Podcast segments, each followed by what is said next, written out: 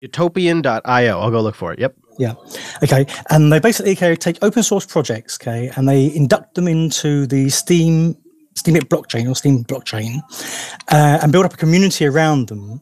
And people who actively contribute back to the project can get rewards back in cryptocurrency. So it doesn't have to be code necessarily. It could be things like, you know, translations or manuals or graphics or anything else. And it builds this idea around the open source project actually making money direct from people who are contributing to it. It's a very interesting point. And your comparison there would be something maybe for content creators too. Well, no, I mean, the point is that Steam also has DTube.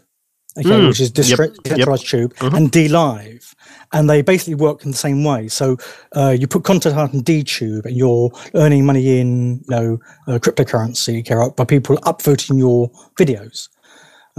So the bottom line is, the popular ones get upvoted, and you earn money from being popular. So you put out good content, you make money. That also could, God, how does that not turn into clickbait 2.0 though? Yeah. Ooh. This is the cool thing about it. Okay, so the whole idea about upvoting people for good content is that it's community managed about the weighting of the content. So you have to have so many people of sufficient Steam power to be able to upvote your content to say it's legitimate content. So you earn Steam power by being a good person in the community. The more Steam power you have, the more your vote counts. Interesting. That's particularly interesting. That's a really interesting take on that.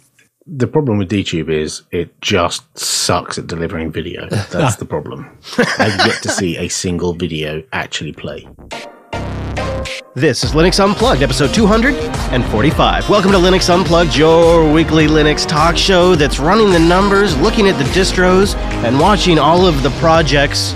My name is Chris. My name is Wes. Hello, Mr. Payne. It's good to be with you again on episode 245. Coming up in this week's episode, we're going to do all of our traditional community news, as well as some new project releases, some app picks, and some development sprints. But then, towards the end of the show, we're going to talk about Microsoft's new Linux-powered devices that will be coming to the market soon. It's all of the news this week, and it's part of Azure Sphere, which is an overall large three-stage, three-component effort that Microsoft's putting on that may just wind up dominating IoT. And we'll tell you how Linux is playing a role, what component of this is Linux-based, and what you can expect in the pretty near future. Wes and I got on a phone call with one of the core creators and developers from Microsoft. They took the time to get the team on the phone with us before the show, and we asked them all of the hard questions. We got the specifics about what they're running on these devices, and we'll share what we learned with you later on in the show, straight from the horse's mouth. We couldn't have gotten better people to describe the tech to us. It was really pretty awesome. But before we get all of that, there's like news, community stuff, and a mumble room to bring in. So let's do all of that right now. Time-appropriate greetings, virtual lug. Well, hey, 2 pints of lager and a packet of crisps. Wow, that kind of made me hungry. Actually, now I have a bit of an appetite. Well, guys, we have much to cover today, and I don't really know where to start other than maybe with Linus. That just seems like the appropriate place right now. Linus Torvalds on the Linux kernel mailing list announced plans that you should not be excited about and mean absolutely nothing. So would you please stop talking about it? Except for Linus keeps talking about it. So he says the next release doesn't really seem to be shaping up to be any particularly big release, and there is nothing particularly special about it either. The most special thing that happened is just sort of a numerology thing. The Linux kernel has passed the 6 million git object mark, and this, he says, is reason enough to call the next kernel version 5.0. This version is completely meaningless. It should mean that it's just silly and that maybe I won't even switch to it because even numerological rules would be a silly reason. So I may not do it, and I may just surprise you. But 5.0 will happen someday, and it will be and should be meaningless. You have been warned. I like it. I can't wait. Yeah, right? I can't wait. I have no reason to be excited. I am really looking forward to Linux kernel 5.0 for no reason at all. I thought, okay, all right. Thank you, Linus. Thank you. So that's how we start the show out today. But let's talk about something that's a little bit higher up in the kernel stack. And that's the user interface. And Mr. Martin Wimpress tooling away like a soldier at Ubuntu Mate's high DPI support. And it was almost a year ago that Wimpy came on here and told us about the first steps of bringing high DPI support to Ubuntu Mate. In fact, I'm looking at the post right here from April 2017, where it's a screenshot that Wimpy took on his XPS 15 4K screen, and with a few dirty hacks, with Ubuntu 17.04 as a base, we had a high DPI. So fast forward now about a year, where are we at with all of this, Wimpy? We're all done. It's all high DPI to the max in all the right places. So I think I last spoke to you about this maybe 5 or 6 weeks ago, and I said I wouldn't talk about it again, but I'm lying because I'm going to talk to you about it now. So what's changed since then is we had a few bits that weren't implemented. So one of the big changes is now that Marco, which is the window manager for the Mate desktop, that now all of its window controls and everything, all of those scale and work correctly. So where before, when high DPI was enabled, we were standing up compis underneath in order to fill that gap. We don't need to do that anymore. Wow. So the behavior is just like what you used to have. You can either choose to run Marco or compis, and that is, it's not constrained by whether you're using high DPI or not. So that's one of the big changes. And then Kaja, the file manager, has now had the full high DPI treatment. And in terms of user-facing changes that are going to be obvious there, that's really sort of we've made sure that the icons are all using vector icons and what have you, so it all looks a bit crisper. Very good. And nicer. So yeah, and there's been a few tweaks and touches all the way through to just improve things. So there's some improvements to the way that font DPI scaling works. So it gives you the ability to sort of do pseudo fractional scaling by having a scaled desktop and then manipulating the font DPI. So yeah, it's all looking really good now, and all those patches have landed in 18.04 as of about a week ago, all being tested, looking in good shape. So our high DPI journey's finished. And interestingly, you said it was a year ago. We had that first discussion about here's a rather shonky setup, but the actual journey started a year before that, just after 16.04 closed. We embarked on our journey towards GTK3. So this has been 2 years in the making. Wow, yeah, good point. And congratulations. Let me start there. Let me just say congratulations. And then also, work well done. Really nice to see this. Yeah. Ooh. We were just talking on the pre-show about how there's just a few systems right now. I can't really decide like if my next rig is going to be high DPI, and so I'm really happy to see this getting pushed forward by more and more desktops. Yeah, I think the state of high DPI in general is in a good place for Linux now as well. Yeah. Yeah, I can remember some, I think when you got your XPS, I think that was the third gen. So that was about 2.5, 3 years ago, I think you got that laptop. Correct. And, you were saying, well, these applications don't scale. And I think Firefox and Chrome both didn't scale at that time. Yeah. These days, and it's not just, it's nice, obviously, that the desktop that I am involved in now has high DPI scaling. But when I install lots of other applications, I see just about everything scaling now. The one obvious standout that doesn't scale is GIMP, which is, disappointing, and they're getting there. They've got some cheeky workarounds in GIMP 2.10. which is still based on GTK2, but they do some magic to use larger icons and bump up the font scaling to sort of fill the gap in the meantime. Yeah. But other than that, there isn't a whole lot that I run and think, oh, this isn't high DPI scaled. It has gotten better. It could be, the story could be a bit better still on the Plasma side of things. There's still 3 or so places you have to go to really get it all working.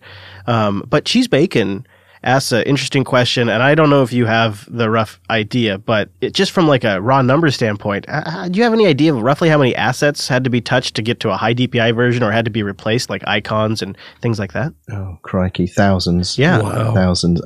Every icon, those were retouched by Daniel Foray. He did an icon rework for us in 1704. Michael Turnell did all of the small assets to provide scaled versions and recolored them. So that's everything from like the check boxes and the outlines around the buttons, because all the buttons are styled and themes. So and then all of the CSS at the back end for the GTK3 stuff, whole chunks of that had to be adapted so it knew how to apply styling when it was in a scaled mode. So, you know, when I say it took 2 years to get there, just building on top of GTK3 is only one of those steps, and, you know, reworking all of the themes to understand how all of these assets scale and are provided, you know, that was a whole chunk of work, and there were numerous themers and digital artists involved in that endeavor. So yeah, thousands and thousands of assets have been touched along the way. Wow. Well, I'm glad you guys are doing the hard work there. So that'll be all good to go in 1804. So when I get the final 1804, I'll have that. Yeah, I think there's one teeny tiny thing we're going to fix post-release regarding high DPI, but it's so insignificant I'm not going to mention it and nobody will notice it. Perfect. Okay, then. Don't pay any attention over here. Well, thanks for the update. Yeah, it's misdirection. Yeah. Yeah, we're good. You know, while we're on the Ubuntu vein here, Eric, I know I saw news about a week ago, I think, about the Ubuntu Studio project rebasing or making big changes. Can you fill us in on that? Yeah, so we've got some great things going on. First of all, we established a council so that we can take some load off of the project leader, which is really a good thing. But what we're doing is we are trying to do some things such as replace our meta package installer with something like the Ubuntu Mate Welcome, which I guess has also been forked to Budgie. Cool. And so we're going to be including that, to let people tailor the experience the way they want. And we're also considering perhaps a change of default desktop environment and perhaps add additional desktop environments as options. So there's a number of things we're kind of brainstorming and working on. We definitely want to get Ubuntu Studio out of the stagnation it's been in for about the past 2 years. Well, I look forward to seeing how that goes, because I've used it on and off. It's a pretty solid distro for people that are, you know, maybe want to get into podcasting as an example or something like that. It's pretty great. So Ubuntu Studio will have some change. When do those start landing? So it sounds like the council stuff is already in place, but other changes, is that a release or two away? We're aiming for 18.10 for the first of the big changes, but 18.04 is really just going to be iterative, and the only thing about 18.04 is for us, it will not be an LTS just due to low manpower. Okay. Yeah, I think I remembered hearing that. Well, great. Thank you guys for the updates, and definitely keep up the good work and keep us posting on how that goes. I love watching them projects, and it's always cool to see that kind of stuff. It's just so darn great. So darn great. You know what else is great? Ting. Linux.ting.com. It's smarter than unlimited, because if you use less, you pay less. It's just a base $6 for your line, and then your usage on top of that for your minutes, your messages, and your megabytes. That's it. So if you only get a dozen text messages a month, you don't need to pay for 500 text messages. If you can download podcasts and listen to music via Wi-Fi and cache it locally, you probably don't need 12, 15 gigs of data. So just pay for what you use. And if you want multiple devices, like a MiFi or a cell phone, or if you want a backup phone, it's great for that. Because at $6 a month, you can afford to be really, really flexible. And they combine that with a great control panel, fantastic customer service, and a ton of devices that are ready to go. And maybe the most important thing about Ting that I don't talk a lot about because it's just obvious to me now, is they don't have like a strategy to get into media. They don't have a streaming service. They don't have a Ting app store. They don't have an experience, a branded experience with partners that they want to push down to my phone.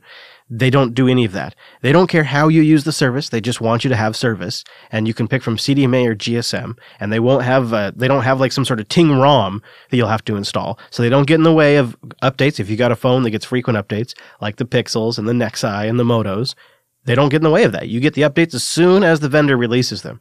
That's by far one of my favorite things about Ting, and embarrassingly uncommon in the US when you buy devices from carriers. But there's so many other great things about Ting. The customer service, like I mentioned, is bar none. The control panel, always the best, and much, much more. Start by going to linux.ting.com. Take $25 off a device, or if you bring a compatible device, $25 in service credit. Linux.ting.com. Big thank you to Ting for sponsoring the Unplugged program. Linux.ting.com. Wes, you found this cool terminal app that for once isn't powered by Node.js, but it's still super cool. It's written in Go, actually. And how would you ever know it's named GoTop? Yeah, exactly. You got to make sure you know. And it's another terminal-based graphic activity monitor, and it's so epic. First of all, because it's in Go, it's really simple. It's a small little thing, no big deal. And it has a colored ncurses graph, and it has boxes of memory usage and your process list, and it boxes everything out into individual segments. It's the exact kind of thing if your boss is walking in and you want to have something great up on your screen, and you could just have this up in an SSH terminal, you know, and you just tab over to that when your boss walks in. Oh, yeah, just pulling down some metrics off the old server. You know, meanwhile, you're watching YouTube on another tab. Yeah, right. Probably also in a terminal, but yeah. In the other Tmux pane. Yeah, actually, you did have a pick for a bare minimal YouTube this week, too, that almost made it in the show, which could go nice with this. Minimal YouTube. Do you want to check your link, see if you have it, because we should almost bust that out. It has a light and dark mode, and the installation is just dead simple. You just git clone it down, you run the shell script, you've got it to go, and of course, it's in the AUR too, is gotop-bin. Where was it? Oh, yeah. Yeah. So it's minimalist YouTube. And if you go to tube.quinzel.tech, it's Q-U-I. Put a link in the thing. Put a link in the IRC for that. Yeah, we'll throw a link in. It's like the Google search page for YouTube. It's just nothing. It's just blank. It's minimal. So it's simple, easy, and clean. Yeah. It just gets you the video. It's a great way to use YouTube if you just want to go watch a video, but you don't want all of the rest of YouTube. So, yeah. Wes will drop a link skis in the irc.geekshed.net. Anyways, so this is called GoTop, and GoTop is a super slick-looking terminal that we wanted to point you guys to, so you have an app to download this week after the show. And then a call-out to a project that used to make it or break my day. It's Clonezilla, and Clonezilla got a good update this week, version 255.38, and the most interesting feature is a new massive deployment mechanism based on BitTorrent technology. So the machines that you're imaging become part of the distribution network. Well, that is just slick. It's obvious, too, really, if you think about it. Now, it does require some additional disk space to do this, but I've worked on some large networks where you're imaging 30, 40, 50 systems or more, and this could be so useful. It's such a neat thing. They're also baking in some part image support, some additional part image support, and the ability to change Windows 10 host names when you restore an image. Ooh, slick. Clonezilla, yeah. Man, Clonezilla, they just keep on going, and it works so well. So appreciative. It's not something I use frequently, but I am so appreciative. Every time you need to, right? Mm-hmm, it's just boom. Mm-hmm. And there's a live CD that is now been synced up to Debian and SID and running Linux kernel 4.15. So it's a pretty modern, pretty recent live environment to run Clonezilla from, and then they're baking in that BitTorrent distribution. I got to play with that sometime. I don't have any need for that, but I got to play with that. It just sounds so cool. And then to round out a sort of an app pick-ish section, Font Finder is a GTK3 application. Yes, I'm still talking about GTK applications. That is really easy, smooth front end to browse Google's free font archive from the comfort of your Linux desktop. And it's super straightforward. It's exactly what you'd expect, but at the same time, it's pretty nice. You can search for the font you want. So say you want to go get Google's RoboFont, or Roboto, I think it is. So you put in Robo, and then it'll show you Roboto, Condensed, Mono Slab, all the different fonts they have. And then in the client-side decoration header bar thingy, it has a nice install button. It'll pull that font down from Googs and load it into your Linux box. Bob's your uncle. Robert's your father. Now you've got a font. I like it. Simple, easy, and we'll have a link in the show notes for that because it's up on GitHub. So that's Font Finder. I did notice there, Chris, it was... Did you pick it because it was Rust? Is that why? Your little favorite? It actually did. That was legitimately what pushed it over. You know me so well. That was totally it, too. I was going to make a Rust joke about it, but then I just going to let it go. But yeah, you caught me. Sari was going to join us from System76, but Mumble is... Mumble is off-putting if you don't use it on an ongoing basis, so I think they had some audio troubles.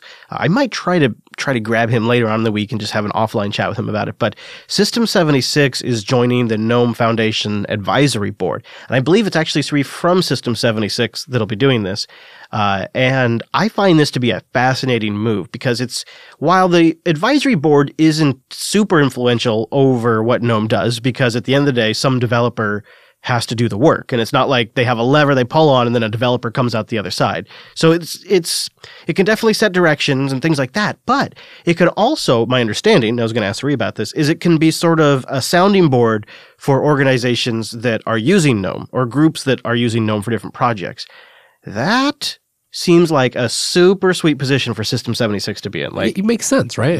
Yeah. To be able to get to sort of a wider industry data collection of how people are using GNOME when they're building Pop! OS on top of GNOME seems really, you're part of the conversation in the community. Yeah. So good for them. System76 joining the GNOME advisory board. Boom. How about that as a rapid fire set of app picks and news? That's what we do here on the Unplugged program. We busted through that quicker than I expected, even with a bonus Linux app pick. Right to the brain.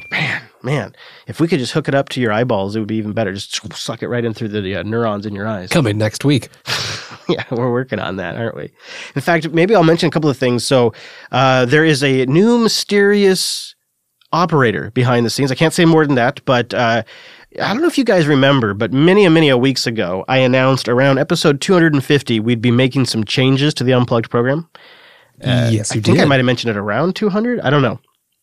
Well, they arrived a little early, and so we've for about a month and a half, we've been every week, there has been small, incremental changes for the better behind the scenes. The poor folks on YouTube have it the worst, but the folks on the podcast version have it the best. So it's been a mixed bag, although we are adding new features to our YouTube video. We're trying a new experimental encoding that will post the video on YouTube and in the show description section include time links for the different chapters of the show. Slick. Yeah, that's something we're working on for a bit. So we've been making changes for a few weeks on the Linux Unplugged program. And the core of it is, if you haven't updated your RSS feed, it'd be a good time. Go to linuxunplugged.com and /RSS is the feed directly. linuxunplugged.com/RSS. Subscribe to that new feed. Let us know what you think and start sending in your feedback about it at the /contact. So you can go to linuxunplugged.com/contact and let us know what you think.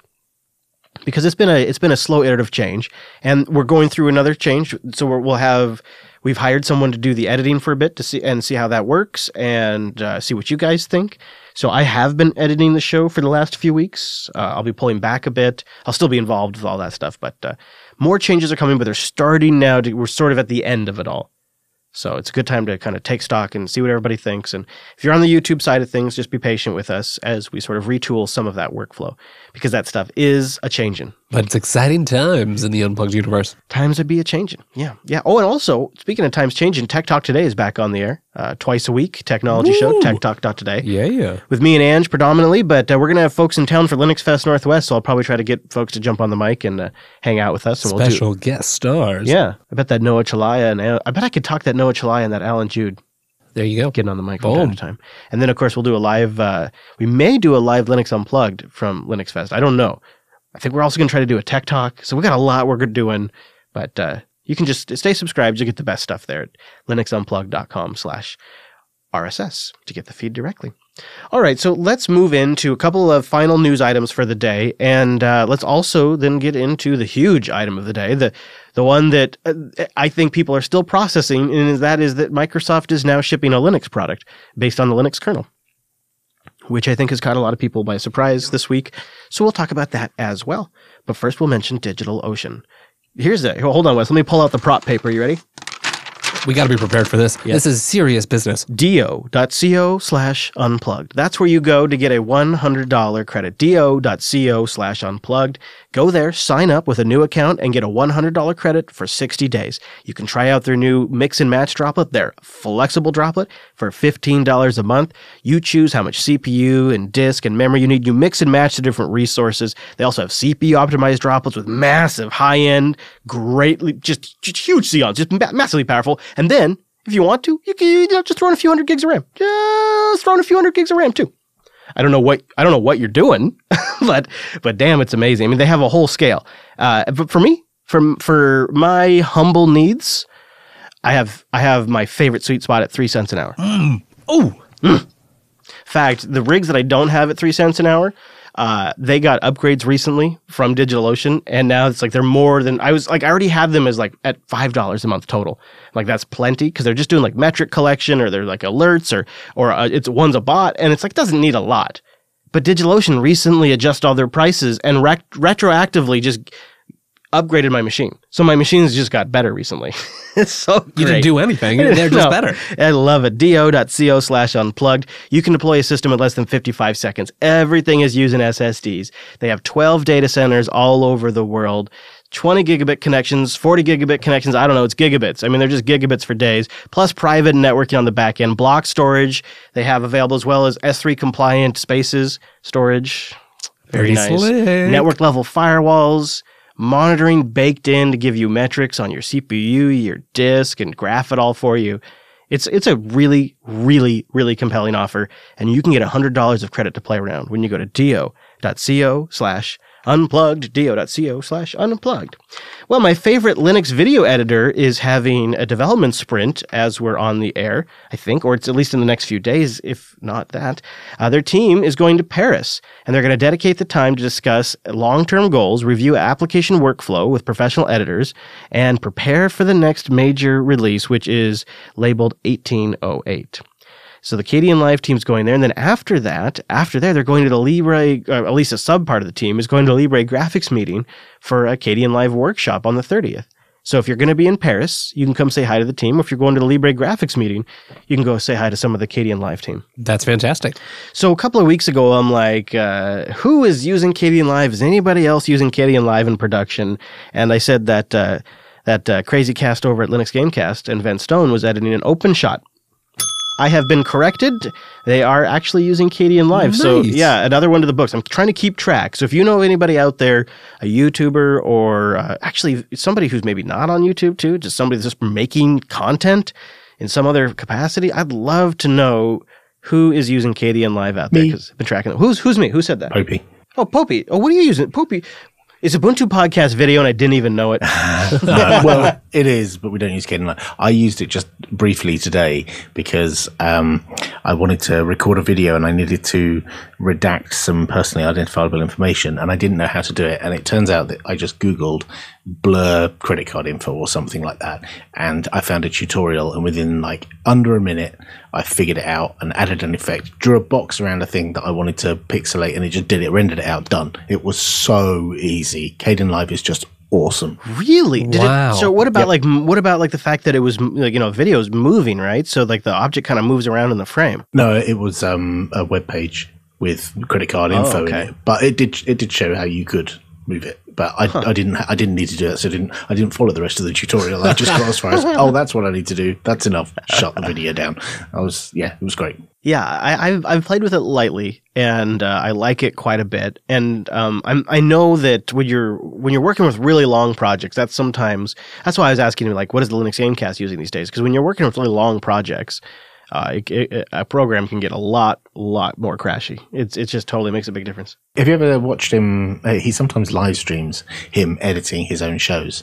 I think on a Sunday afternoon he does it, my time. Oh. And I've watched him on Twitch sometime, and he's just like chatting to people and saying, "Does this music fit here? What should I do here?" And you can just see him going over and over and over the edit. And I think I've seen Kdenlive crash once for him on a live stream. But yeah, it seems to work for him. Huh? No, I haven't seen it. That's usually probably when I'm recording LAN, so I don't really have a chance. But yeah, I've been experimenting on a couple of behind the scenes projects just for like when we go to Linux Fest, if we have a camera with us, how do I want to edit the resulting footage? Because if I don't figure this out now, it's going to end up on a Mac. You know, that's what my thought process has been. And I've also been experimenting with Reaper, which is an audio editor. Oh yeah, nice. On the other end of things on Linux. I think the situation with Apple and the Mac Pro is the canary in the coal mine for Apple, that they have no idea how to build high-end computers. They have no idea. The people that are making those computers have obviously lost touch. They don't understand thermal throttling. They don't understand all of these things. And it's just, I think it's too late. And even if they ship something decent in 2019 by hiring a team of highly paid professionals to tell them, yes, you're doing everything right, Johnny, I think it's too late. So it's just not a professional workstation anymore unless your workload is doable on laptops or laptop-like components or systems that are cooled like laptops. So I think it's behoovent upon all of us, if that's a word I can make up, to try to replicate our workflow or replace parts of our workflow as much as possible on Linux. The only problem is Kdenlive's getting better for simple edits for me, but Reaper is commercial software. And so it's like, am I really any better off? Because I'm just moving to another commercial solution. But it needs to be sophisticated. It needs to have certain support for industry plugins. It needs to support multi-track. Right. Yep. You know, I've got a mixer with ungodly amounts of inputs and outputs, and my recorder needs to be able to read all of those and bring us all in on our own track. And it's stuff that just Audacity can't even do. It's not even capable of doing. So you have to have a certain level of software to do this. It's a start, I think. It tends to be commercial. Yeah, yep. At least it's on Linux, though. Yeah, Noah's trying to convince me.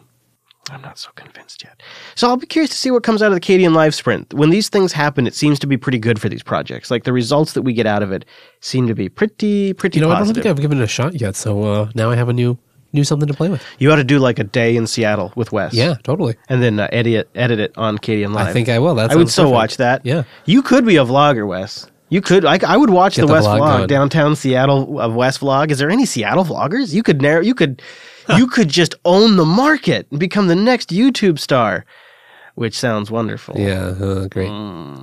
Yeah, I've been debating whether to talk about this on air, and so I'm not going to put links in the show notes because I don't want to encourage traffic. But I also feel like it's something that we need to be aware of, and so I don't know if you guys have seen, and I really don't know much about it, but what's been going on with Linux Deepin this week? It's a disgrace, really. So there was an unsubstantiated YouTube video that goes live that says that Linux Deepin is spyware and that it's spying on you. And then the project, after it gets enough traction, of course, because Reddit is a cesspool of D-bags, it gets upvoted. It starts getting a lot of attention, so it becomes on the Deepin project's radar. And they respond with a blog post. And, of course, there is a communication barrier here, so there was a couple of things that are misunderstood. And they come back and say, well, we're not really spying. What we're doing is we're collecting the number of installs, and they list like the 3 or 4 data points that are pretty basic bitch metrics that aren't really going to offend anybody unless you're looking to be offended. And, of course, then there's a follow-up video that then sort of just makes hay out of their admission that they are collecting some metrics. And I told you, here's proof of the spying. And then everybody in the Reddit comments, oh, they're saying they're not spying, but then they write a blog post saying exactly how they're spying on us. And it's just outrage after outrage. And I think we have a problem here because I won't go through the whole thing, but you guys know I'm a big believer that unlike the Windows admin community or the Apple user community or these different subsects of technology, the open source community is vulnerable to this sort of insidious infighting in a way that I think is destructive to people's motivation to contribute to open source code. So I think it's worth talking about just really quickly. I won't go into it because there's episodes dedicated to it if you want to hear this. But I think we have a particular problem with YouTube. It is a toxic cesspool of clickbait one-upism. And it's compounded by adpocalypse and constant demonetization that forces people to continue to pivot, to try to flail around and find a new way to get people's attention and prey on their emotions so that way they can click on a YouTube video and somebody can monetize that click for a penny. At the same time, there is competition inherent in the platform because there's multiple people that are trying to cover these topics. You've noticed that you probably, if you are on YouTube, you've noticed, really since we ended last, Jupiter Broadcasting has been significantly pulling back on YouTube. And the rationale has been because I think it's toxic and I think it's damaging to the open source community because of its inherent nature of how the system works. It's designed to encourage clickbait. Because of the way the YouTube algorithm works, it's designed to encourage people to try to elicit an emotional click. But the other problem is, and this is a secret that Google doesn't really like to tell you because it's really bad for ads. But anybody who creates content for YouTube for a little while, and I've been doing it for about 10 years, I've been posting to YouTube, so I have some standing here. A huge portion of the audience on YouTube is kids. And I'm grateful you guys are watching. This isn't me saying, hey, kids suck. It's just saying the reality is a huge portion of the YouTube audience is children. Not all of them are logged in, but it's a huge percentage. And especially on the large YouTubers, like your Roman Atwoods, your Casey Neistats, your large channels where they get hundreds of thousands, if not millions of views. a ginormous percentage of that that Google does not want you to know about, because again, that doesn't play well to advertisers, is children. When you remove the child metric from YouTube, what's left, the adults, well, you have to realize that now these people that are making videos about Linux and open source are serving to a very small niche of YouTube already, the adults. And then it's a niche within that niche of people who care about Linux and open source and are willing to watch production values that tend to vary and people who tend to be varying presenters talk about these topics. That's like a super double, triple niche, right? Now we're way down the stack. And so these people that are creating these videos are really fighting for a small number of audience on YouTube. And I would argue it's a number that is actually too small for them to successfully monetize. So we have this really toxic nature where they're competing against each other because you only have so much time in the day to watch a YouTube video. They're competing against an algorithm that's a total black box. And it drives clickbait nature of content creators to put something out there that I just need you to watch because I have to grow my audience, because unless I'm getting about 25,000 views per video, I can't really monetize this, especially if I'm living anywhere on either side of the east or west coast of the United States. You got to get around 25,000, 30,000 views per video to make a decent living. That's not accounting for adpocalypse. That's not accounting for demonetization. So don't say a bad word. It's a very, very difficult landscape, and it pushes people to do things like call a Linux distro spyware simply because it's checking how many people have installed Firefox. And it creates this negative momentum and this negative discussion and this confirmation bias that you see then spread throughout discussion forums. Do you think that Deepin was looked at more closely because it originates from China? Yeah, yeah. And do you think that that betrays the content provider's mentality? Yeah, and maybe the people that all got their pitchforks as well, although I could easily see it happening to Ubuntu, especially if Canonical hadn't been fully out ahead of, hey, you know, in 6 months, we're going to start collecting some basic metrics that we should have been collecting all along. If Canonical had messaged that ahead of time, it would have, and you guys, that's why Canonical messaged it, right? Because it would have been a huge controversy. Yes, but I just feel that, you know, that there is a mentality which is because something comes from China, it should be eyed with suspicion first. Absolutely. I think that's absolutely true. I'm not saying that I subscribe to that, by the way. I think that it's actually a rather dangerous position, a default position to have. Yeah. But I feel that Deepin has been picked out in this way more than once in the past by a similar group of content makers on YouTube. There is a common theme that something that comes from China, it's like cheap Chinese rubbish. Yet what a lot of people forget is they also buy expensive Chinese stuff. Like, you know, their very expensive device that they fondle all day, every day was almost certainly made in the Far East. And that's okay, but it's the cheap Chinese rubbish that's terrible, and decrying everything as cheap Chinese crap because they can buy something cheap on Alibaba.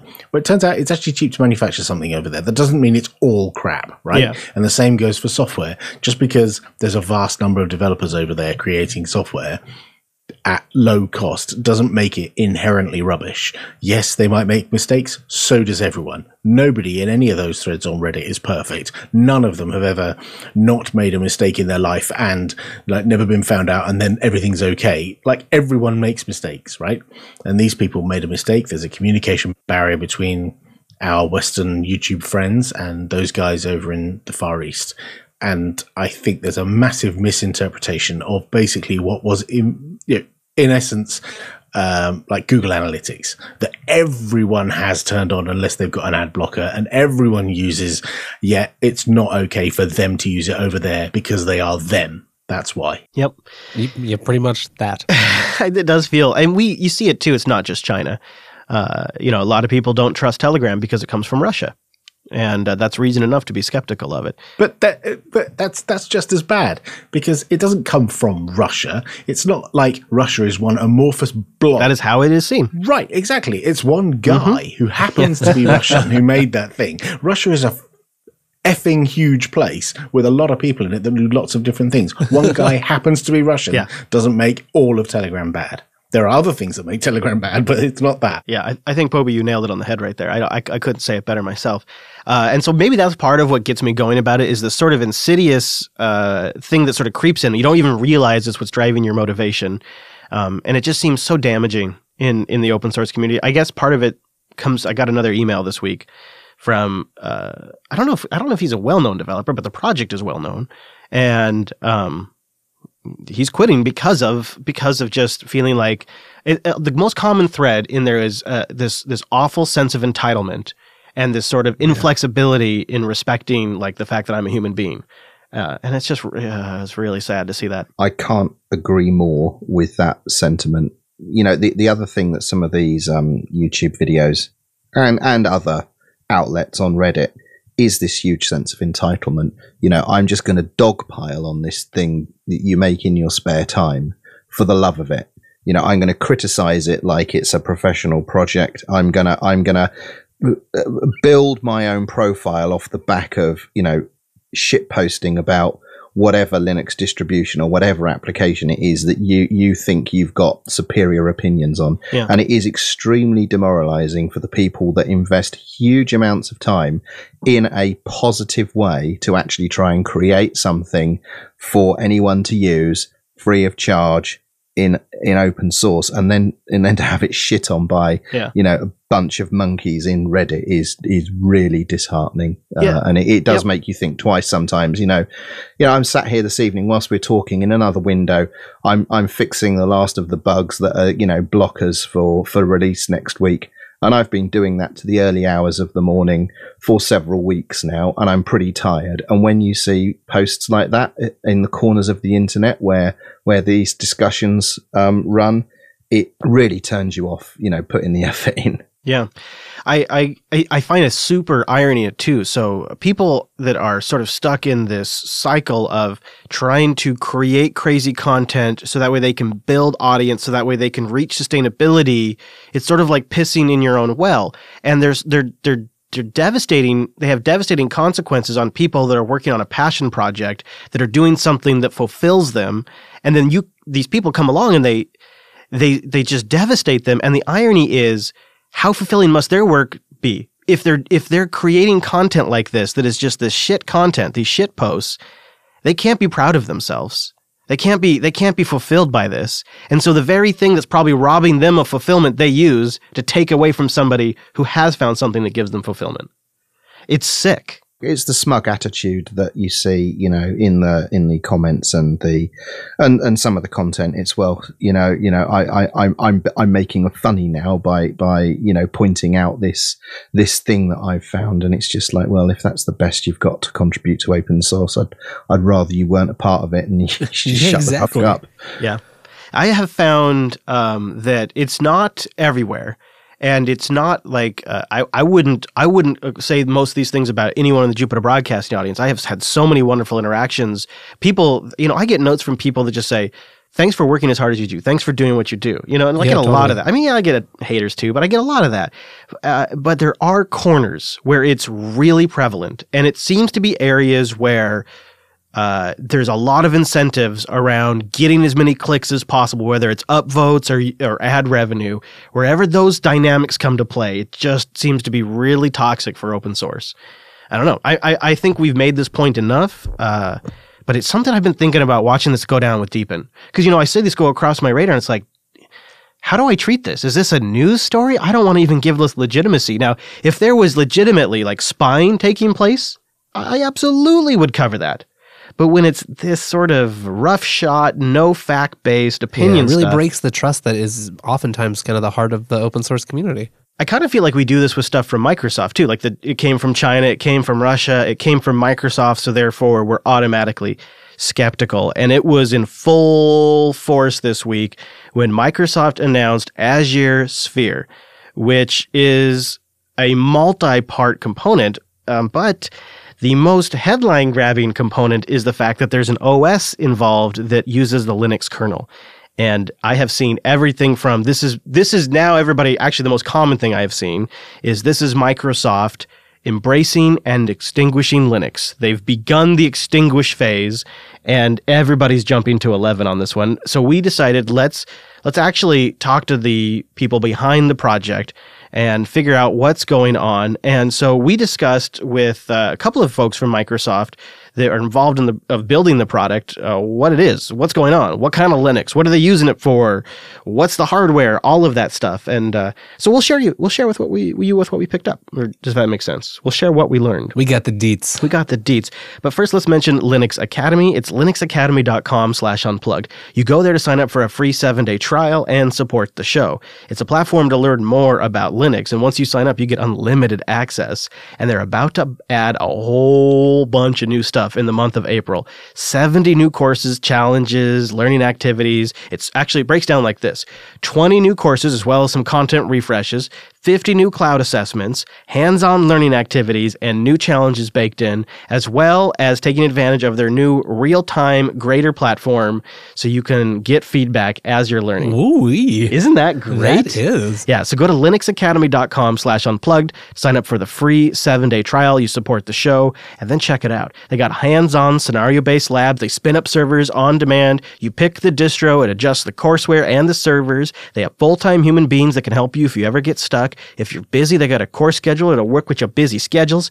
And they got Learning Paths, which are a series of content and courseware planned by instructors for specific career tracks. Now, you combine that with all the new content they're rolling out in the month of April, it's never been a better time to sign up.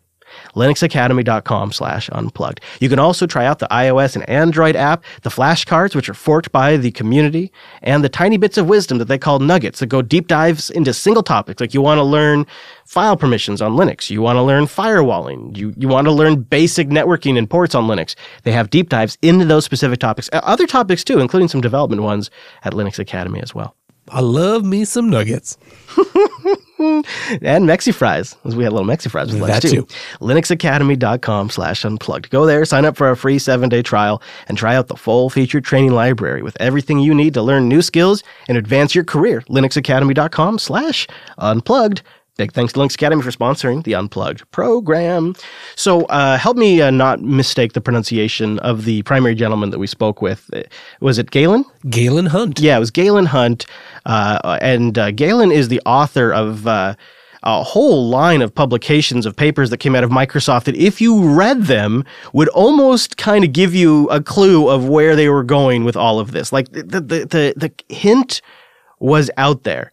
Like the one that was published last year, the 7 properties of highly secure devices, or challenges to building scalable services. And the background is, you could see that there's been a lot of thought that went into this. So Wes and I wanted to be able to talk on some level of authority of what Azure Sphere is and how Linux is being used by Microsoft. And so Azure Sphere, think of it as something that really has 3 aspects. Overall, it's a solution for companies that are building single-chip computer products, devices that are often even smaller than a Raspberry Pi. You know, truly like the toasters and the hair dryers that haven't yet been connected to Wi-Fi, but are just about to be. Right, things that are running like just little microcontrollers now, maybe real-time operating systems, not big, full-featured things. Yeah, we were joking, but actually very realistically, things like those Bluetooth sous vides and whatnot. Exactly. It's really happening. And Microsoft estimates that there's probably 10 billion units around the world like this. I think that might have been a yearly number, too, that gets sold. Lower-end devices that, you know, you just don't traditionally think of, but they would sometimes have like a real-time operating system on there. Azure Sphere is stepping in here. They're sort of making a product for these manufacturers, a full end-to-end product to run on these devices. So it's 3 aspects, and this is where it starts to make sense. You probably heard of the new MCUs, these machines that are a system all on this one slab. It's part of a hardware solution that vendors will be able to use. It'll also be available as a dev kit later on. And they've built in some of the similar hardware checks that they have in the Xbox. They took that like hardware root of trust. Each device has its own secured identity. It uses secure boot capabilities. It verifies that the device software installed is legitimate. And it's also possible to check in with the server and have server-side and client-side checks as well. Microsoft's going to be licensing that silicon. And I didn't quite get the license out of them, but it sounds like it's going to be pretty liberal. And royalty free. Yeah. Yep. And the second bit is, so there's this Azure Sphere is three parts. That's part one, the hardware part. The second bit is the OS. This is where Linux sits. It's a multi-layered OS. And the reason why they call it that is there's a lower level that's doing the hardware and software verification. The second layer is the Linux kernel. And we pushed them for some details on this, and they shared it with us. It's using Linux kernel 4.9, and Wes asked them specifically, are you going to be tracking upstream kernel releases? Is it based on another project? Is this a derivative distro? It is upstream Linux kernel 4.9, and they said they're going to be aggressively tracking. Aggressively, that was their term. Yeah, aggressively tracking upstream with that. And so I asked, so what are you using Linux for specifically? And they kind of shy away from this a bit, because to them it's just part of like a three-part solution. I know that sounds so corporate, but that's really how they see it. Linux is sort of just like this enabling technology stack. It's not like this huge come to Jesus over the GPL. It's just practical. Yeah, it wasn't designed around Linux. Linux isn't a focus. Linux was just a tool that fit into the architecture. So we said, so how are you using Linux? And so they're using process isolation via the Linux kernel, and they're using sandboxes for all the apps, and they're using the kernel features built into 4.9 for sandboxing. And of course, they're using the networking stack and the disk IO stack. So they're using the base elements. And I said, okay, well, honestly here, is this something that you guys just slammed in because you realized you couldn't get Windows down on these real-time devices, or was Linux baked in from the very beginning when you started this project? And the answer was, we started this project 4 years ago, and Linux was, from day one, part of the solution. From day one, they were going to use Linux. And then so that's the second middle layer of Azure Sphere. And then there's the third part to Azure Sphere. And that is the part that actually is on Azure, really. It's the Azure Sphere Security Service. It's a cloud service that can reach out to every device that has a security Azure Sphere chip in it. That's part of the MCU. It uses certificate-based authentication for authentication to the cloud, and it allows for device-to-device communication directly using these certificates.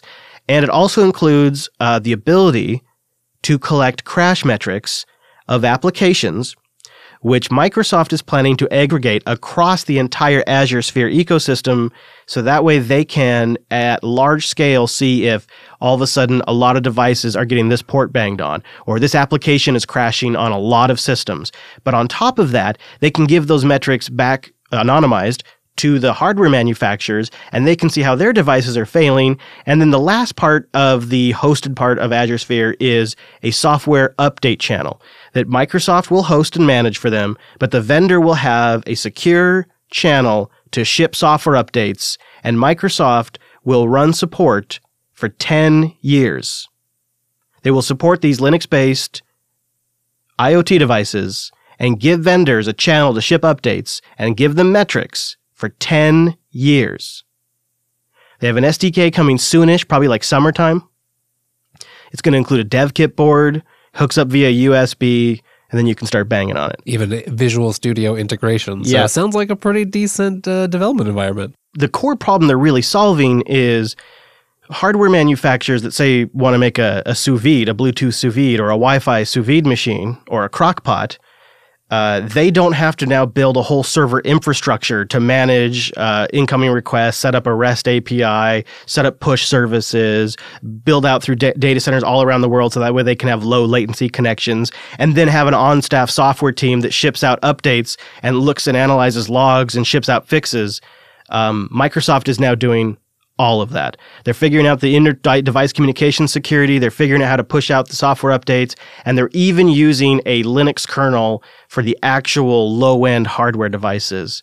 It is truly like a, you want to make an IoT device product, GE? Well, here's Azure Sphere. We'll take care of the silicon. We'll take care of the software updates. We'll take care of the metrics. And we'll take care of 10 years of support channel for you. You just have to figure out the product and figure out what you want to do with it, and we'll handle the back-end stuff. Seems like that's going to be a big, big thing. And you tie it in with Azure, which is all over the world. You know, Microsoft will probably price it extremely aggressively to get people to try it. Right, yeah, I'm sure. And then, you know, then it's oh so easy. Oh, we'll just you'll host other things in Azure as well, of course. Yeah. And fascinating that from day one, 4 years ago, Linux. I thought what was another part that was interesting was that, you know, a large part of that was that their vendors, their silicon partners, you know, they already knew Linux, and Linux was open source. It was easy for them to experiment, to take Microsoft's code and iterate on it, make improvements, ship them back, share them. Kind of speaks to the things we like about Linux. I don't know if they would characterize it this way, but my personal takeaway from our call was they were surprised how much attention the Linux aspect has gotten. They didn't see that coming because, and kind of paraphrasing, they're like, well, we've been shipping Linux on switches in Azure, and Linux is a massively growing aspect for that end of our business. So when it comes to Azure, Linux has been part of their business for a long time, and it's totally normal to them. They're not even surprised by it. So they weren't quite expecting the amount of reaction it got because their mindset has been, well, yeah, of course we're using Linux. Which was weird for us to kind of get up to speed on, because right. They were like, I don't know why everybody's so surprised by this. And we're like, really, guys? You're shipping a Linux-based OS now? And like, well, this is the Azure team. This is what we do. Like, okay. You know? Yeah, and from that perspective, it does make sense. And yeah, like, you know, it fits. It was the right tool at the right time in the right place, and good on them. Yeah, I suppose so. And they talk about, so you'll hear in the announcements, you'll hear... Microsoft has put certain Windows security technologies into their version of Linux. You may have read some version of that in the press releases. And we said, what is that? What are these Windows security techniques that you're now applying to Linux? And predominantly, it was around the crash reporting, the Windows crash reporter, tying that into their existing infrastructure for that. But also came down to like a couple, the way they designed some of the permissions. You remember there was like a third thing that they took from Windows. It didn't seem like a huge deal, but I didn't note it down. But the crash metrics collection, the way they're slipstreaming the updates in to be low bandwidth, so that way they can slip updates in. They're using that same system they use for Windows 10 to do that, it sounded like. Yes, right. That's what it was. So anyways, kind of a compelling offer. I didn't ask them this, but when I first heard the announcement, I was a little surprised it wasn't based on an existing distro, like your Ubuntu Core or something to that degree.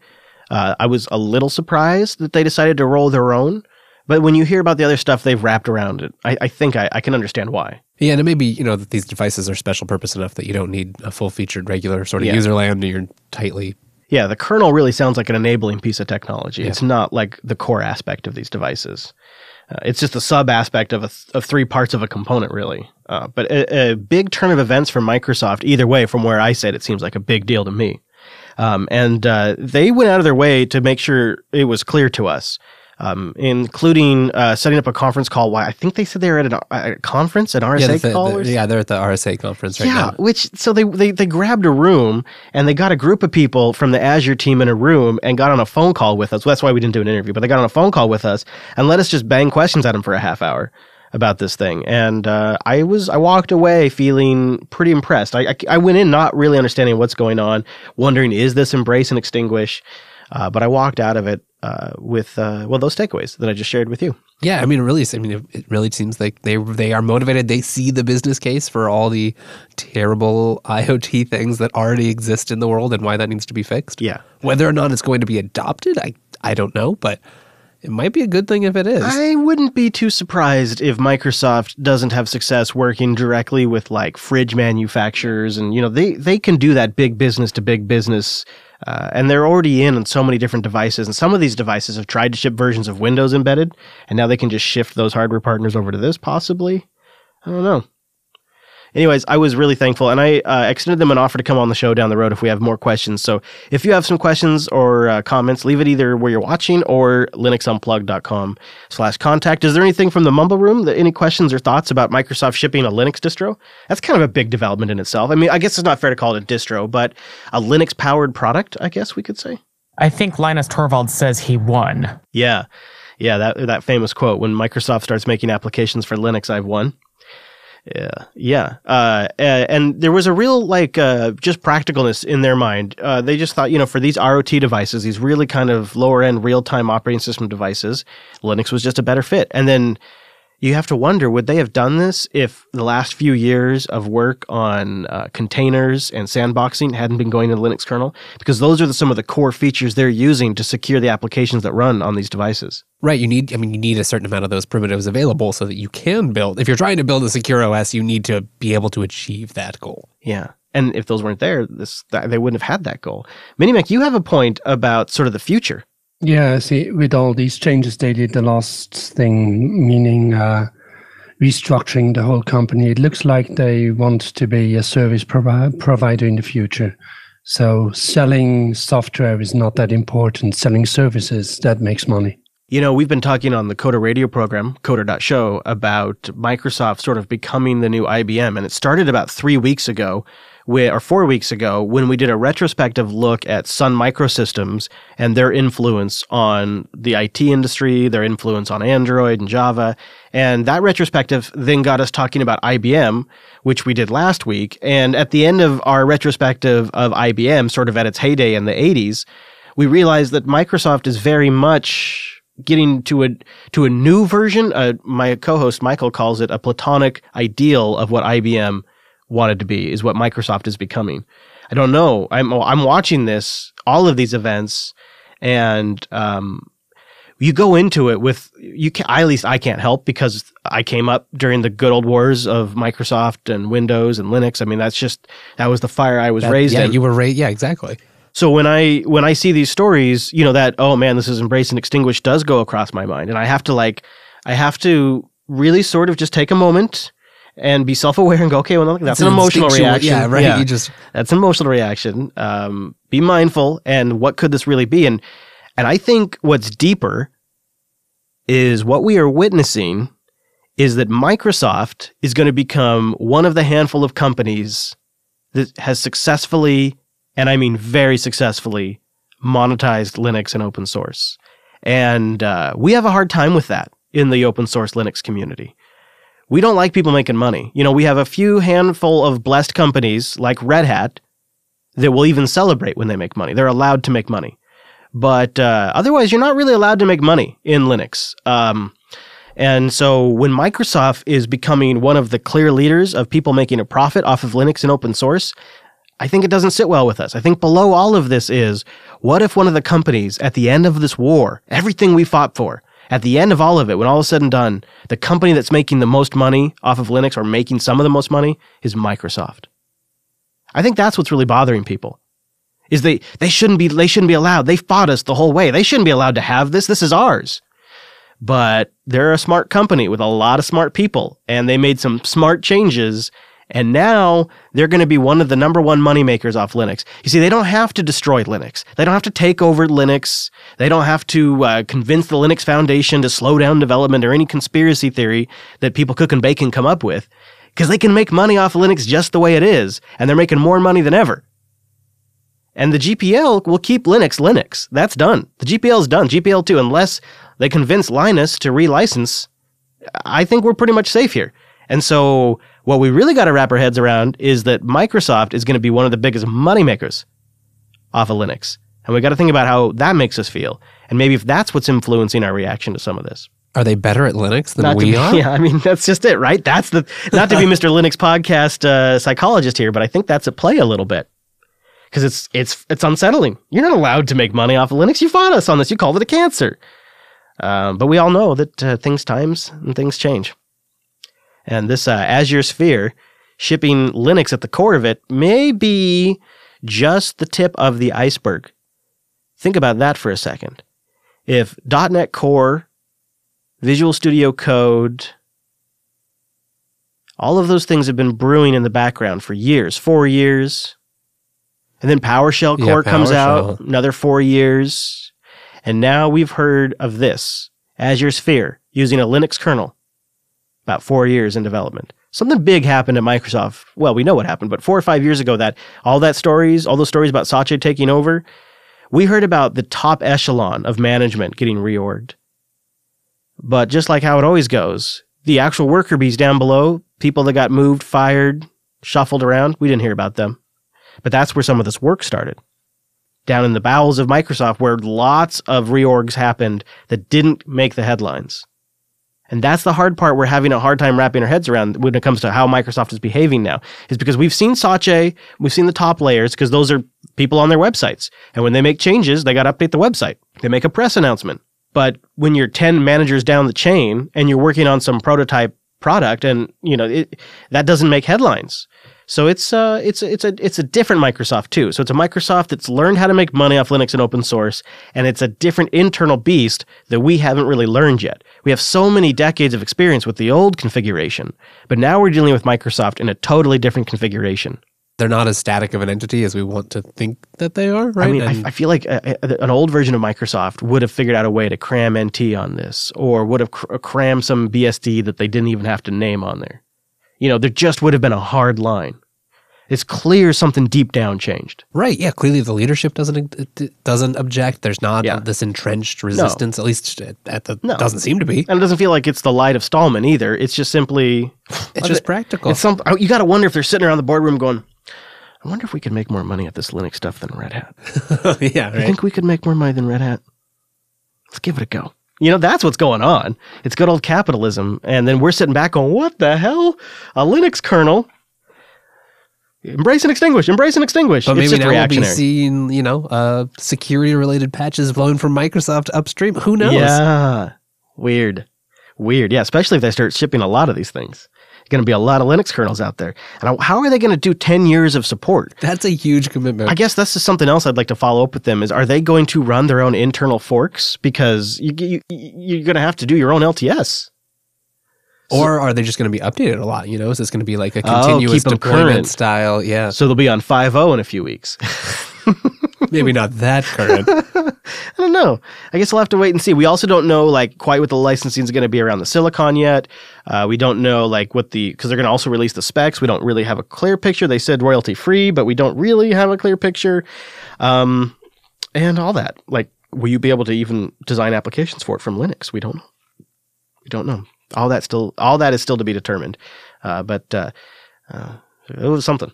It was really something to see that. I did not expect that story this week. Did not see that coming. All right, guys. Well, is there anything else we need to cover before we get out of here this week? Mention the Ubuntu podcast. We got to do that. Ubuntu podcast. Sure, go get more Popey and Wimpy over there. Good show. And okay. Oh, go get more West Payne, techsnap.systems. How about that? Bam. We should plug our own stuff too. I like it when we do that. Okay, everybody. Well, we'll get out of here. Thank you for joining us. If you want to join us on a Tuesday, you're more than welcome. We do this show live over at jblive.tv. Usually, the live stream kicks off around 1:30 p.m. Pacific. You can get it converted to jupiterbroadcasting.com/calendar. Then you hang out, you join us, and then kick back and enjoy the Ask Noah show, which comes just right after this show. Bonus show! And then go get more. Just go get more. Just more JB. Always more. There's more shows. LinuxUnplugged.com. There's more there. jupiterbroadcasting.com. There's more there. There's always more. Tech Talk Today. Yeah, techtalk.today. All right, thanks for being here. We'll see you right back here next Tuesday!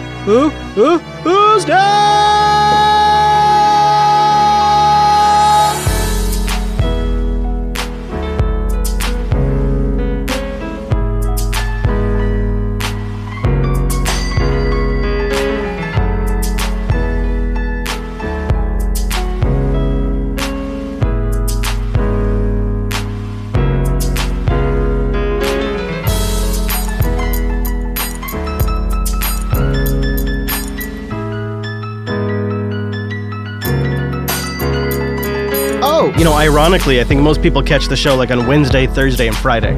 So I really shouldn't say see you next Tuesday. Yeah, just see you next week.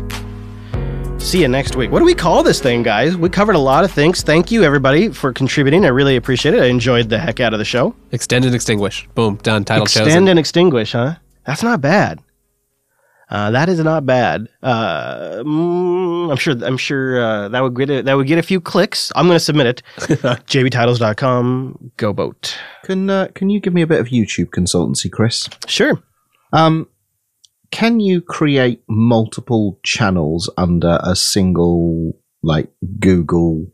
Yes. Account. How the? Yes, I have it. How the heck do you do it? What I have done is I have different Google accounts, and then I have them all logged in. You know, you can use a little switcher. That works better for me, because then you can just go in and add them as managers to the individual YouTube channels. But yes, that's how I do it. So I have like a I have Chris at Jupiter Broadcasting. I have my personal one, and then we have a couple of like behind the scenes channels. Those are all different Gmail logins, and then I've logged into the browser and I just switch up in the little YouTube thingy. Okay, but I don't want another Google account. So what's your trick, Poppy? I'm trying to figure it out because I did it a long time ago. And I can see them both there. Yeah. In the Creator Studio. I think there used to be a way to do it through Google Plus, and I don't think you can, I don't know. There's some functionality that they used to do through Google Plus they've removed now. And they haven't replaced it, but I can't remember what it was. Azure goes Linux.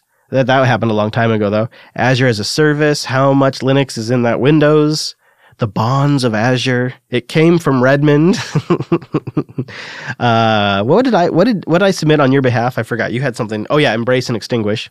Maybe one called Lindos. The end of Embrace and Extinguish? Maybe. There was a new snap that I saw recently that I was surprised could actually be a snap. And I thought it was something more like at the system level, but now I can't remember what it was.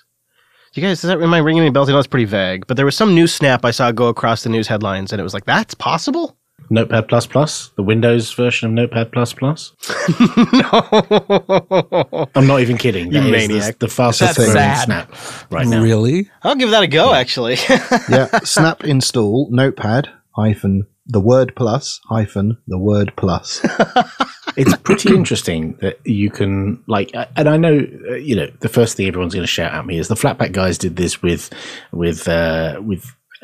games and chucked them on the Pirate Bay, bundled wine and a game, you know, dodgy pirated copies of games. Okay, yes, I know they've done it before, but this is like the first time we've had a legitimate application bundled with wine in the Snap Store, because it's an open source application. It's not some proprietary. It's not like someone took Photoshop and bundled it with wine and shoved it in the store. This is a GPL application that's been bundled with wine and put in the store. And it's a weird one, but it turns out it's a popular application, and so people install it. And it got me curious as to what Windows applications that you miss from Windows that are not proprietary, which is the tricky one, would you want available as a Snap? I can only think of commercial ones, you know, because I don't. That's the only thing I use Windows for. If I want to use free software, I just use Linux. The lunatic in me thinks we should bundle wine and Steam inside a Snap just for the lols. Yeah, so you totally. Can play Windows games. Yeah. Let me change topics here for a second, because I want to pick your guys' brain. I have a little birdie telling me that an XBS 13 review unit may land on my doorstep in the next couple of weeks. Is that now we've one with USB-C port? Yeah, it's probably your used one, Popey. yeah, totally. I was very good with it. I polished it and wrapped it all up just like it was new. Actually, it may be like, is there any identifying marks on there I should look for? Was it a high DPI or a standard? I can't remember. I think you got the standard. Have you not listened to our amazing review? I did, but I seem to recall you got the standard DPI screen, but I don't remember for some reason. We got the best model in my opinion. So we got the one with the 1080p. Screen, but with the 16 gig memory uplift. My personal opinion is on the XPS 13, that 13.3 inch display, 1080p, super crisp, and then you get the benefit of the enhanced battery endurance using that 1080p display rather than a UHD display. I think I should ask for that. This is a thin one with only USB-C ports. No, I think it has regular ports still. It just has USB-C in addition. They're not monsters. Well, I mean, there are more USB-C ports and it's very, very thin. It is, those things. That's true. Those are true statements about it. But I'm looking forward to it. I'm just kind of figuring, like, what's a new take on a laptop review? You know, that's what I'm trying to think of. So if you guys have any ideas, let me know on a new take. I'll probably, try all the different smattering of distros and different functions, but... take it to the beach. Take it to the beach? Yeah. Take it to the beach... Work a day at the beach. Yeah. Definitely trackpad. Yeah. I'm just curious. We have time to think about it. I think it'll be a few weeks, but if people have ideas, I'd love to know.